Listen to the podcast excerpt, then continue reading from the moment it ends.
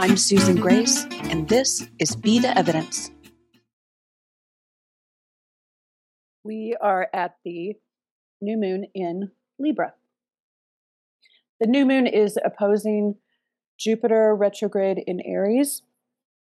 The energy of that is to consider where alignment or balance or fairness is out of whack and to do something about it. It's stand up, honey. Come on. All right. So if you are looking at how things aren't right and you're stopping there, you haven't gone far enough. It's how do you get how do you get things to be more even? How do you get to how do you get to the flow?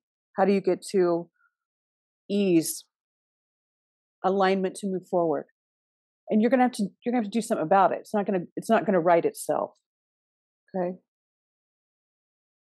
At the same time, Mercury retrograde in Venus in Virgo is opposing Neptune retrograde in Pisces. That means you need to be here more, not less. This is not something to escape from. It's to to be here all the way in the present moment and participate. We can't just pray things away. We can't just hope and wish that somehow something outside of you is going to come in and make things right. For sure, it's not. okay, like that Mercury retrograde in Venus in Virgo is trining Pluto retrograde in Capricorn. And that is making it very apparent where control outside of you is not where your safety is. It's not in control systems. Control systems are failing around the world. Okay? It's not in the rigidity of the stories that you tell yourself, the way that it's always been, or the way it has to be now, or the way that you're for sure know where where everything's going in the future, which you do not. Nobody does. I mean, first of all, nobody does because life is about discovery in the unknown, but also, I mean, the outer planets are all retrograde and Mercury retrograde, and Mars has entered into its retrograde shadow in Gemini. Oh my God, what is happening? I don't know. no one does. No one does. But we don't quit. Right? That Virgo energy is stay here, come back to the moment. What's going on? how that's playing out because of Mercury retrograde, because we've got Libra season in the new moon, because Mars has entered its retrograde cycle in Gemini, because the outer planets are retrograde. How that's playing out for a lot of people is thinking about what has happened and um, how you got here. How'd you get to where you are right now? It probably involves other people, the decisions other people have made, the the decisions you've made in relationship to other people um, choices that you've made. Okay how'd you get here? Things things that were done. And the purpose of that is not to get you into a hole. The purpose of that is to go okay what do we do now how can we make things better right now because you're not how it's always been is not how it has to be from here on out. Life changes, people change. You are adaptable, you are teachable. We can make different choices, we can set our lives up in different ways.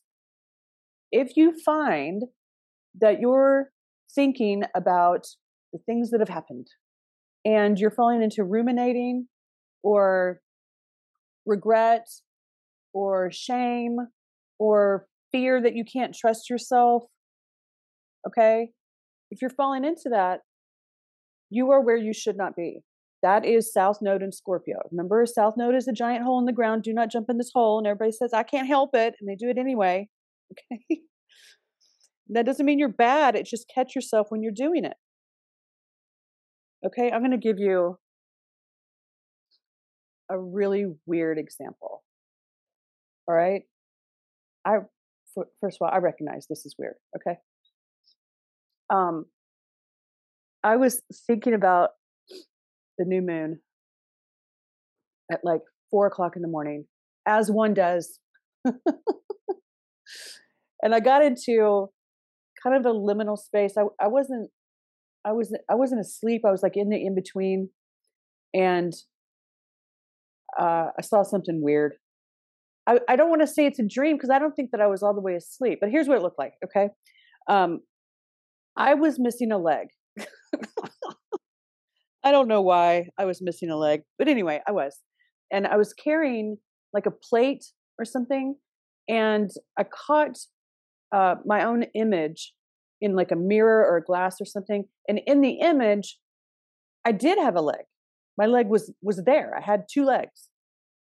But then the more I looked at it, that leg that was missing in the image, it was fracturing right in front of my face again.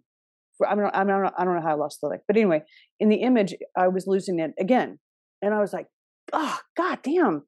And so I, I, I dropped whatever I was carrying, a plate or something, and someone came in, and I, I didn't move because there was like shattered shattered plate or glass or something everywhere and I didn't want to cut myself. So anyway, somebody, I don't know who it was, came in and and they started to sweep up the glass. And I'm like, wait, wait, wait, wait. I, you don't need to clean this up for me. I'll clean it up. It's just help me back out of here. I just need help backing out of here so I don't step on it. But don't clean it up for me. I'll clean up my own mess. So that happened. And then uh, for some reason, I went over to um, the house of a a girl who I was a cheerleader with in high school, which that's super weird. I don't know. First of all, it's weird that I was a cheerleader.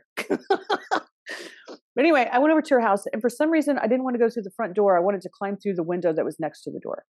And um, and she came around the corner, and she's like, "You know, there's a door. Just come through the door."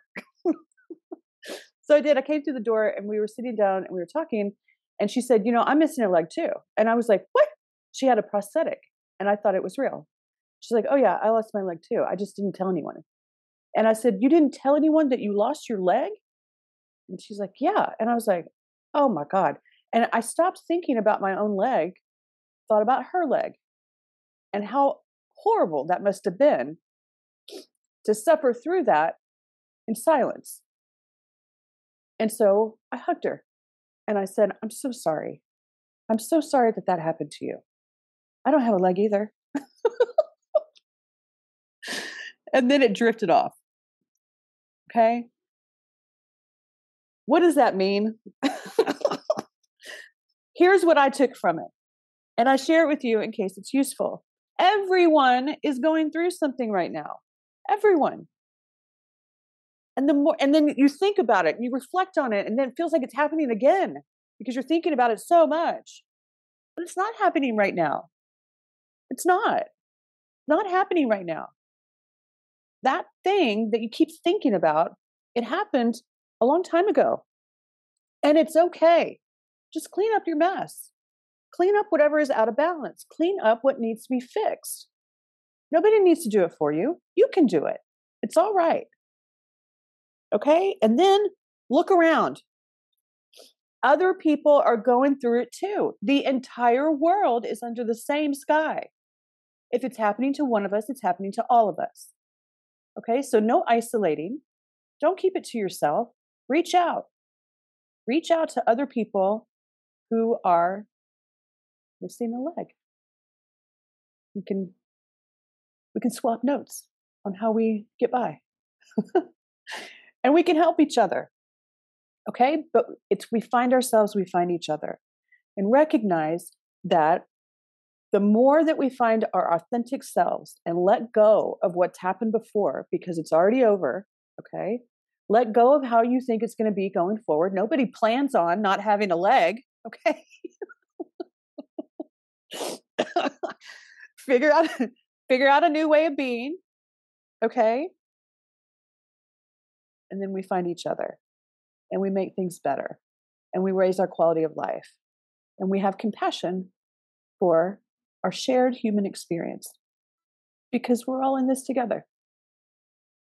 Thank you for joining me this week. If you'd like ongoing support outside of these podcasts, you're invited to register as a member at betheevidence.live and receive your invitation to join all of our community in the new app, which we are very excited about. You can also schedule one on one time with me at susangrace.org. We'll talk again soon.